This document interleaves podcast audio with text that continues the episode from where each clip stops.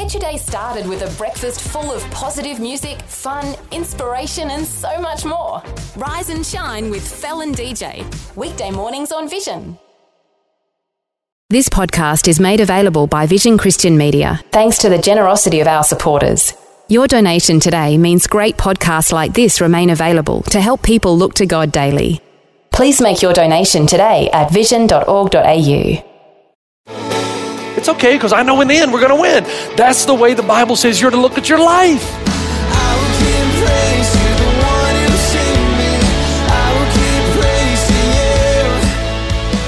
Hello, and welcome to Today with Jeff Vines. Today we'll hear the second part of After the Cross. Pastor Jeff shares why the resurrection of Jesus can be believed, and he reminds us why his death and restoration to life was necessary for us. Whatever comes your way, you're saying, World, come on, throw at me what you got. Because one of these days I'm out of here, baby, and everything I've been looking forward to will become a reality. So come on.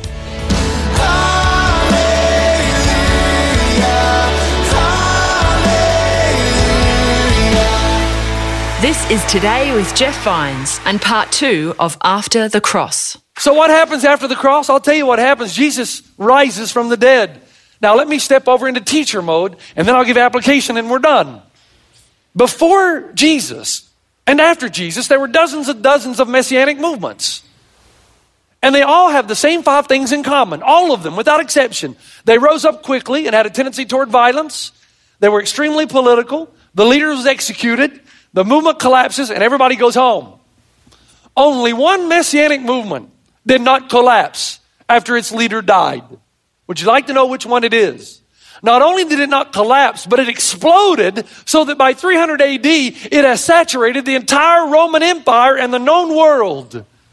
So that today, a couple of thousand years removed, Christ's followers, the movement has gained momentum throughout South America and Africa and Asia.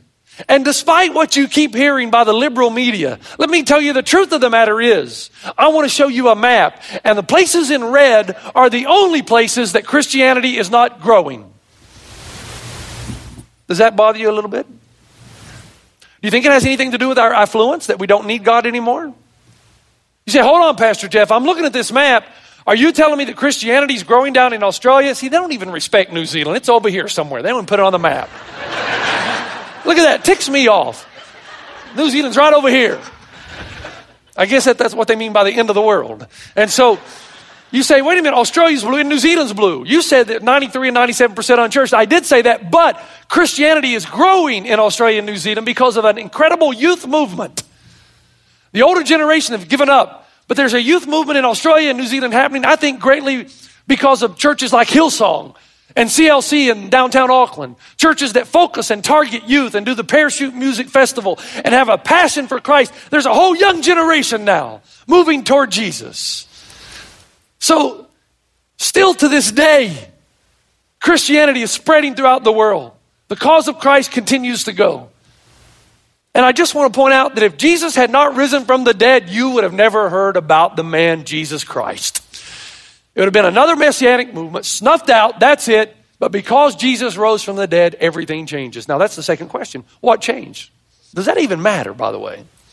Does it matter that Jesus rose from the dead? If Jesus, listen, if Jesus rose from the dead, then everything we've read in the book of Mark about history is his story, and it's all going to become true. It means that Jesus did not come to give us advice, but the good news that everything that needed to be done for us to come into community with God the Father was done on the cross of Jesus Christ 2,000 years ago. Your identity is in Christ. It means that we're not moving toward destruction, but renewal. That even though our bodies are in decay. Now, now think about this for a moment. How, how many of you are glad that your body is just decaying? Folks, I want to tell you, the older I get, I know I say this, but it's really bothering me right now. I think I'm in midlife crisis. Uh, my body just will not do what it used to do. But tell me something. Isn't it true that you are more than your body? That you're, you're your soul? There's something inside this vessel, this tent, that is real? Because, see, my, my, my real me thinks I can still dunk a basketball. It does, it thinks it can. Problem is, I go out and the body will not cooperate. And I've noticed that's happening more and more. There are things in my mind, oh, I can do that. I remember, I remember living in New Zealand, and I took my family to Langs Beach, beautiful beach we used to go to during the summer holidays. And I remember coming to a rock, and I was on top of the rock, and I had to jump over the sea. It was a little opening to get to the other rock. And I remember that day, it, it lives in infamy because my mind was telling me, hey, you can do that. My body, though, was warning me. It said, don't do that. But I, and I, I kind of, you talk to yourself, wait, that's not very, I've done that a million times. Yes, but you're older now. And when you plant your left foot to leap, it's not, you're not going to get the altitude that you used to get. And of course, I, I told my body that the, the, body was crazy, and I jumped and I just about killed myself. Holding on to the rock. I mean, it was terrible. Scars everywhere, trying to climb up. So you know you're different than your body, don't you? Now, why is it that the body's decaying, but the mind you know there's something happening there. You know there's a renewal. If you're a Christ follower, your mind is being renewed. You're learning more and more about Christ. You're learning more and more about how God sees the world, uh, about how God sees your life. And you know that even though the body's moving toward decay, that your soul, your spirit is moving toward life. As a matter of fact, Jesus said in John 11, I am the resurrection and the life. He who believes in me will live even though he dies. Whoever lives and believes in me will never die. How can you both live and die? It's the body that dies, the soul, the spirit lives forever. But it goes beyond that. You remember, if you read 1 Corinthians 15, you get a new body when you're in heaven with God. You know that, right? You don't just float around like a some kind of hologram, some spirit with fluffy wings. That's not heaven. What fun is that? There is a new heaven. There is a new earth. It's a reality. And you're given a new body, according to 1 Corinthians 15, that's indestructible. It is a body, though. It's just a new body. It's not a earthly type body. It's a heavenly type body that still encapsulates your soul.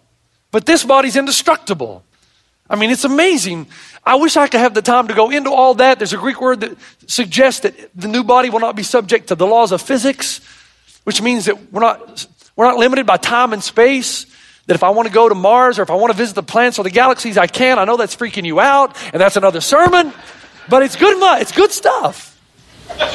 And the Bible says that whatever we experience here and now, in Romans 8 18, I consider that our present sufferings are not worth comparing with the glory that will be revealed in us.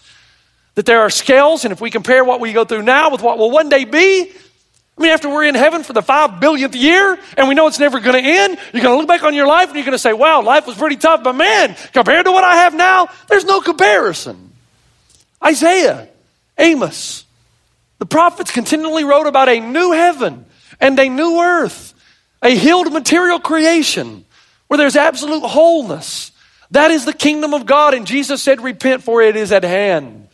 Shalom, the Hebrew word that we translate as peace, means much more than that. It means complete healing and restoration of all creation.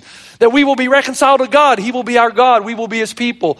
We'll be reconciled to nature where the lion will lay down with the lamb. We'll be reconciled to one another, to ourselves. No more emptiness, no more anxiety, no more fear, no more worry, no more death, no more dieting. Praise the Lord. Can I get an amen?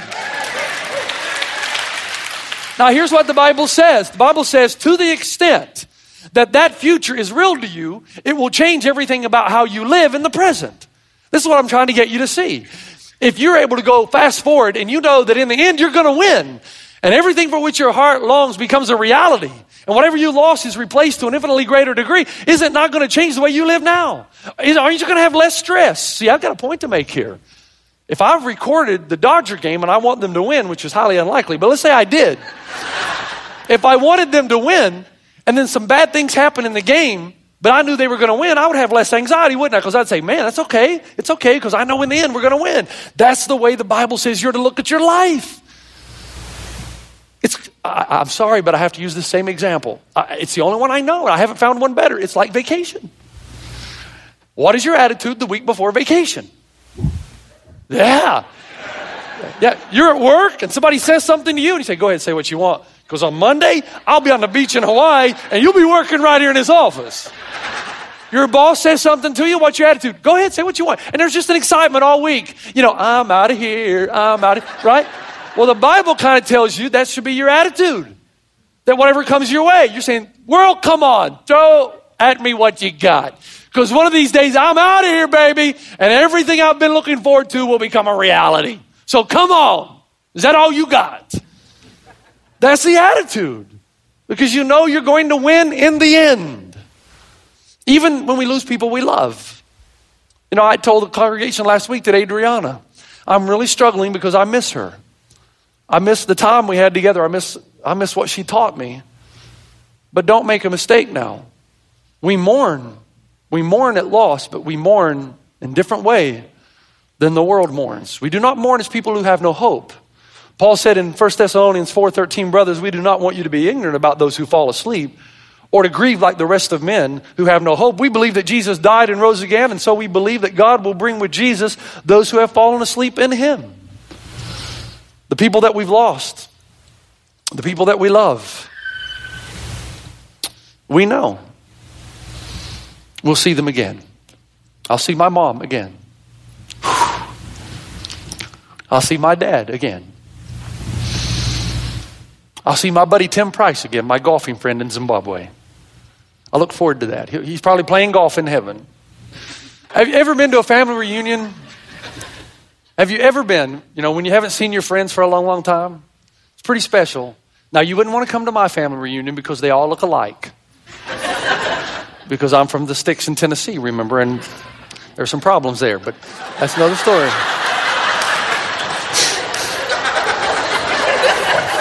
the point I want to make is that there will be a great reunion one day of all the people we've lost. So we don't mourn, it's not the end.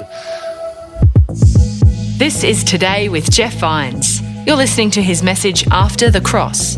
Thanks for joining us. Let's continue. But I've saved the best for last. Now, this is how I want to end the message. There's something else. Have you noticed how when you read the Bible, certain passages speak to you depending on the phase of your life that you're presently in.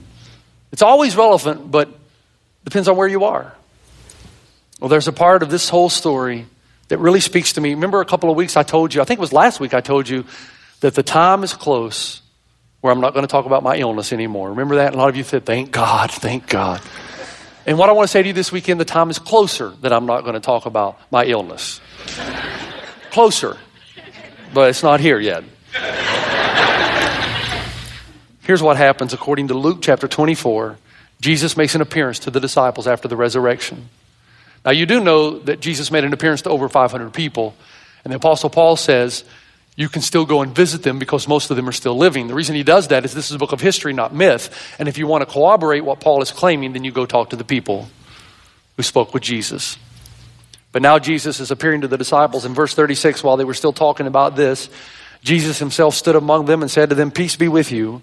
They were startled and frightened, thinking they saw a ghost. He said to them, Why are you troubled and why do doubts rise in your minds? Look at my hands and my feet. It is I myself. Touch me and see. A ghost does not have flesh and bones as you see I have. When he had said this, he showed them his hands and his feet. You know why this speaks to me so much? Because when Jesus was in that room with the disciples and he held out his hands, the disciples were able to see that the scars that they thought were destroying them had actually saved them. That the scars that they thought had ruined their lives had actually saved their lives. And right now, all through this audience, there are people shaking their heads up and down, and the reason why is because they've had a time of darkness and they know exactly what that means. Can somebody tell me why? That my praise for God is higher than it's ever been in my life. I wake up every morning and the first thing I say is, I love you, Jesus. I love you, Jesus. I love you, Jesus. I didn't do that before. Why do I do that now in the deepest, darkest times of my life? Why? Why do I sing in the shower now? And I don't sing Tears for Fears, everybody wants to rule the world. I sing Worthy is the Lamb. Worthy is, why? Why? What, what happened? And I'll tell you what happened. Before, Jesus was my Lord and Savior, and now He's my friend.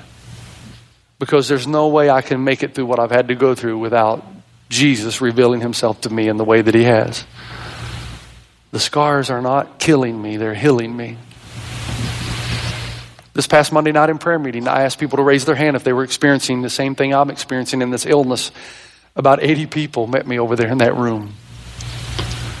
We had to divide them up into two groups. Why did I do that? I did that because I care. And I know what they're going through and I want to help. The compassion, as I said before, the tenderness I have with my wife now, because I, I don't know how long I'll have her. We don't know. There are no guarantees. The tenderness with my children, the patience with my children. This whole thing has changed me. But I got to confess something to you, and I think you're strong enough and mature enough to take it. I learned a few things about myself, and I'm continuing to learn. I'm almost ashamed to admit to you that I have learned through this whole experience that I am afraid to die. What? You're a pastor. Yeah, I've preached all the sermons about heaven and what waits. And I believe them. And most of those sermons were for my benefit. So if you didn't get anything out of them, I did. but I realized I have a fear of dying. Ah, let me change that. I had a fear of dying. I realized before I could go past this anxiety that I would have to deal with this. And I've made my peace with it. And I'm okay to die. Do I want to die tomorrow? No. But God is sovereign. And the reality is, not one single person in this room has any guarantees of tomorrow. And neither do I. Why should I be different? And the Lord revealed to me that I liked the world just a little too much. It's okay for us to like the things and the gifts that God gives us as long as our primary allegiance is not here. Elisabeth Elliot said that our home is not here, and God is forever wooing us unto Himself. And I realized that I really thought I could do a lot of life on my own. I've made my peace with death, and the scars have not killed me, they've saved me. Is it true what J.R.R. Tolkien said? That on the day of the Lord, everything sad will become untrue. What does that mean? It means that one day when I'm in heaven, I'll look back and I'll say, Wow, God, I did not know that's the reason you allowed that into my life. I, I didn't know that. Had I known that, I would have faced the reality a little differently. And he'll say, yeah, yeah, Jeff, that's called faith. Trusting in the goodwill of your Father. Yeah, but yeah, but all these other things that happened when I was younger and middle aged and when I got older, all these things I just kind of panicked and frustrated, and I didn't know that you were doing all these, that you're the grand weaver and you were weaving all these cords through and around my life to accomplish greater purposes than myself. I didn't see that then. Yeah, yeah, Jeff. That's why it's called faith and trust. Everything sad will become untrue and it will no longer be sad because we'll see all the purposes around it. And that's why Timothy Keller in his book, King's Cross, on which this series has been based, finishes by saying, On the day of the Lord, the day God makes everything right, the day that everything sad becomes untrue, you will find that the worst things that ever happened to you will, in the end, only enhance your eternal delight. you hear what he's saying? Those who suffer most seem to praise God most for the contrast. On that day, all of it will be turned inside out, and you will know joy beyond the walls of the world. The joy of your glory will be much greater for every scar you bear. So live in the light of the resurrection and renewal of this world and of yourself in a glorious, never ending, joyful dance of grace. What's he saying? We ought to be people who dance. Don't do it right now. Some of you look silly, but you know, I, I can't help it. I can't help but think about it. Even if we can't dance on the outside, inside, we're people of dancing. I think of my friend Tony Carvalho, one of my best friends that I met in Africa who had polio as a youngster and was in a wheelchair most of his life. When I used to talk about heaven at church, man, his eyes would just light up. And he'd always say to me, Do you realize what that means for me? It means something. Do you realize what it means for me? That we ought to be people that, okay, it's tough. I got that. But I'm going to win in the end. You're like my little T-ball team in New Zealand when we were up 10 runs in the final inning. They'd all just dance around, we're going to win, we're going to win. And you're supposed to be like that, if not on the outside of the inside. You're going to win. And I've seen the end of your life, and I know how it occurs. It's the day of the Lord. And you will fall down on your knees, and you'll say, Worthy is the Lamb who was slain before the foundations of the earth. Worthy is the Lamb who rose from the dead and made life possible for me. That I could come into the presence of God and live for eternity. And although, quite frankly, it's so out there, I have a hard time understanding or comprehending, and no ear has heard, no eye has seen what God has prepared for those who love Him, I know in my soul, because my soul is not aging, only my body. And I know internally that I'm moving towards something that is wondrous, that is beautiful, that is far beyond my imagination.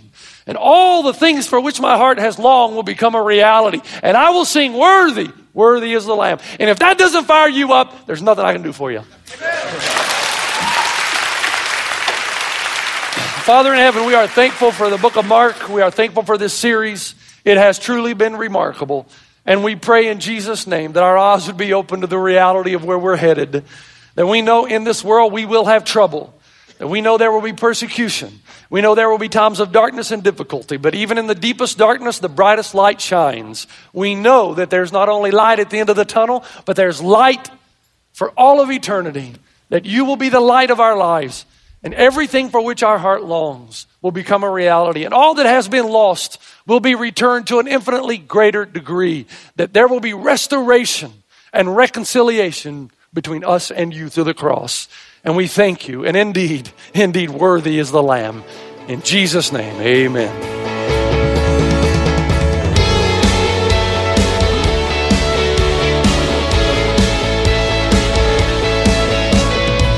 This is Today with Jeff Vines, and that's the end of his message after the cross. Join us next time for another inspiring presentation. To hear more right now, you can head to the Vision Christian Store. That's visionstore.org.au and click on Jeff Vines.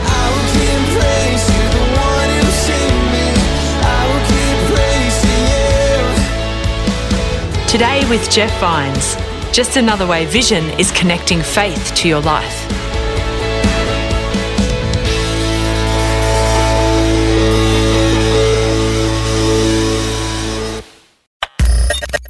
Thanks for taking time to listen to this audio on demand from Vision Christian Media. To find out more about us, go to vision.org.au.